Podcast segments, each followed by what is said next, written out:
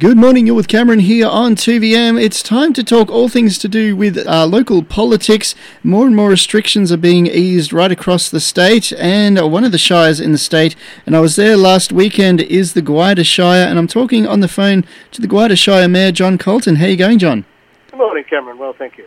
And yeah, I- I just mentioned before, I got my new motorbike last week and I've been riding it up and down, and I managed to get out to Warrialda on Saturday and uh, absolutely loved it. Uh, how are people coping so far with the easing of the restrictions? Oh well, it's sort of you know just going ahead like as always, but you know with a little bit of easing, we've had um, the parks opened up again, which is great.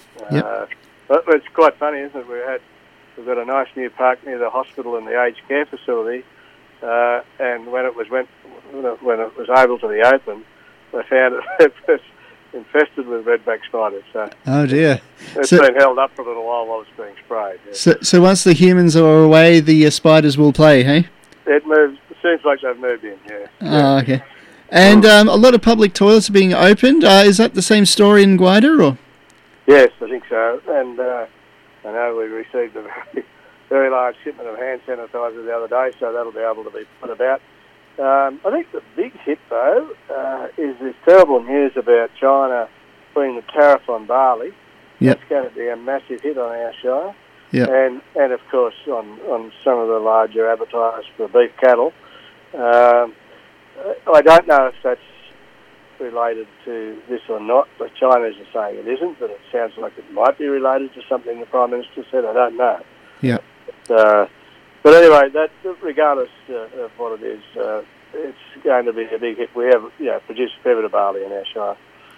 And have there been any contingency plans that the industry have put in place, or are they looking for alternative markets apart from China? Or Well, it's sort of brand new news, so I presume so. But I, I know that we've got growers that uh, have contract to maltsters. They'll be well. When I say they might be unaffected, I don't think they will. I think it will affect the the overall price. I, I would think it'll. Uh, yeah, when you're taking a big big consumer like that out of the market, Mm. it's got to got to affect the price. yeah, most definitely, definitely. And uh, how are b- local businesses coping? I know that uh, I think the Royal was up for sale a couple of weeks ago. Are the businesses uh, doing okay up there? Or Yeah, I wouldn't take too much notice of that being for sale. It's been for sale on and off. all Um, right, But uh, yeah, yes, they, uh, they're hanging in. You know, Yep. uh, everybody's doing their best, and I, I do believe the community is doing their best to support them as well. and uh, sporting clubs are slowly beginning to return to training this week. Uh, Are local sporting clubs in the Gwider Shire following suit, or are they just going to hold out for another couple of weeks, see how things go? Yeah, look, I don't know. I, I, golf's been virtually uninterrupted, uh, Yep. but um, and schools aren't allowed to play sport. Yep. So I don't think there'll be a big return to sport here. The the rugby league uh, club had already ruled out rugby league this year. That was before the virus. Uh, so I'd be I'd be surprised if there'd be too much sport kick in. Uh, Yep. Yeah.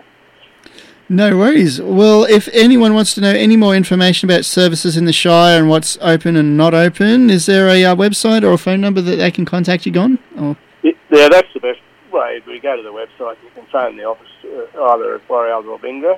Yep. And uh, yeah, there, any relevant information there should be uh, able to be delivered.